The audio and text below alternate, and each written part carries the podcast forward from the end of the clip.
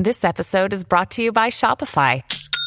Forget the frustration of picking commerce platforms when you switch your business to Shopify, the global commerce platform that supercharges your selling wherever you sell. With Shopify, you'll harness the same intuitive features, trusted apps, and powerful analytics used by the world's leading brands. Sign up today for your $1 per month trial period at shopify.com slash tech, all lowercase. That's shopify.com slash tech.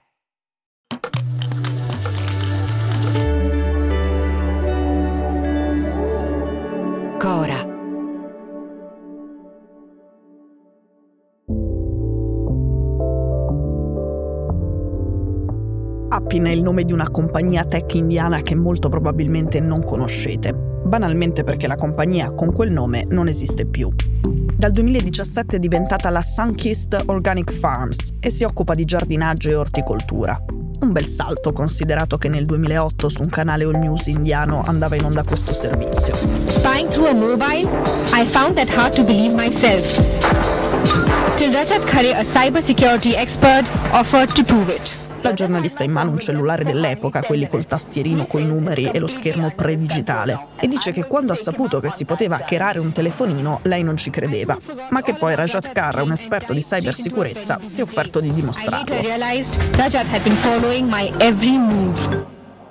Nel servizio Rajat Kar lo vediamo. Ha una ventina d'anni, è seduto davanti al computer e mostra alla giornalista che in soli 10 minuti è riuscito ad hackerare il cellulare ora è completamente sotto il suo controllo.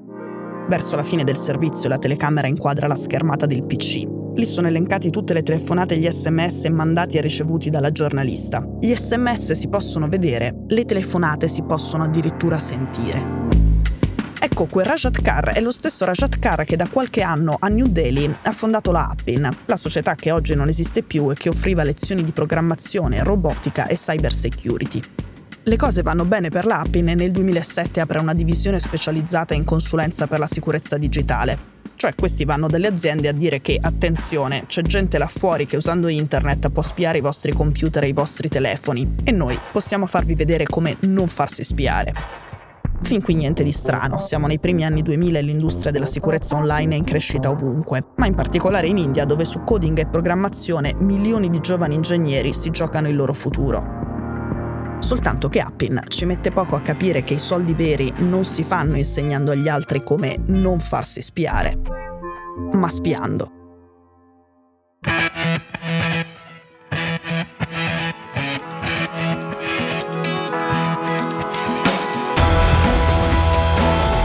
Sono Cecilia Sala e questo è Stories.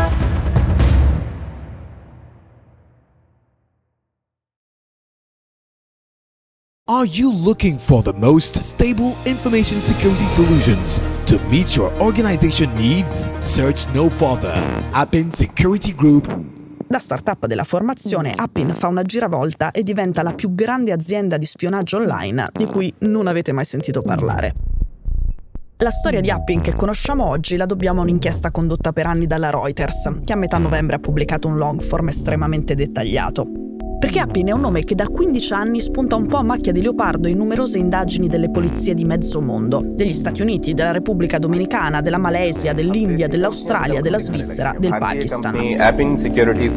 Sono tutti casi di spionaggio online, di privati o aziende che hanno scoperto che qualcuno era entrato nei loro dispositivi e li ricattava, oppure pubblicava documenti privati o spifferava i loro segreti a qualcun altro.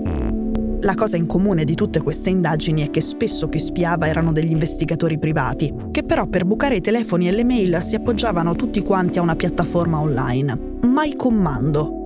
L'aveva creata la Appin ed era una specie di chat dove a pagamento si poteva chiedere ai tecnici di Appin di hackerare quel telefono, rubare la password a Facebook di quell'account, leggere le mail mandate e ricevute da quell'indirizzo.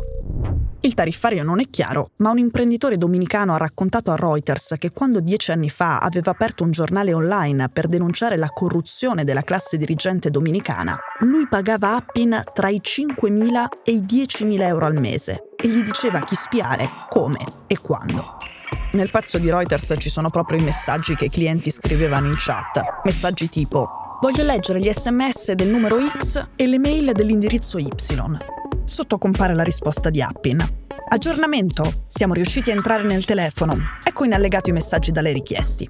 Così, una specie di Amazon dell'hackeraggio.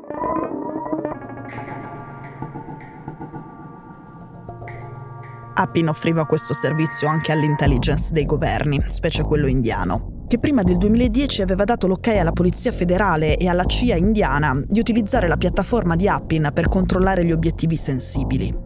Gli hacker di Appin, dentro alcuni appartamenti nella periferia di New Delhi, ricevevano le richieste ed eseguivano gli ordini.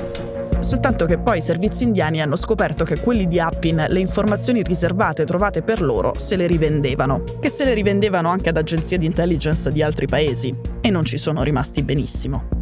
I contratti col governo sono saltati e allora l'azienda di Rajat Kara si è buttata solo sul mercato privato, come società specializzata in intercettazioni e hackeraggi. Entrambe attività illegali ovviamente, ma che sono scritte nero su bianco nei pamphlet promozionali che Appin faceva girare. La Appin oggi non esiste più e il suo capo ha negato di aver mai commesso crimini. A oggi non esiste una sentenza definitiva contro Appin, ma ci sono indizi forti, questa inchiesta giornalistica, processi in corso e decine di ex dipendenti di Appin che, nel frattempo, hanno aperto le loro compagnie di spionaggio privato online.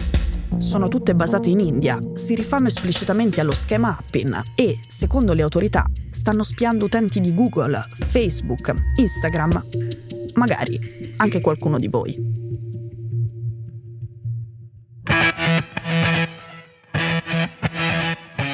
Stories è un podcast di Cora News prodotto da Cora Media. È scritto da Cecilia Sala. A questa puntata ha collaborato Matteo Miavaldi. La cura editoriale è di Francesca Milano. In redazione Simone Pieranni. La sigla e la supervisione del suono e della musica sono di Luca Micheli. La post-produzione e il montaggio sono di Daniele Marinello. La producer è Monica De Benedictis. Le fonti dei contributi audio sono indicate nella sinossi.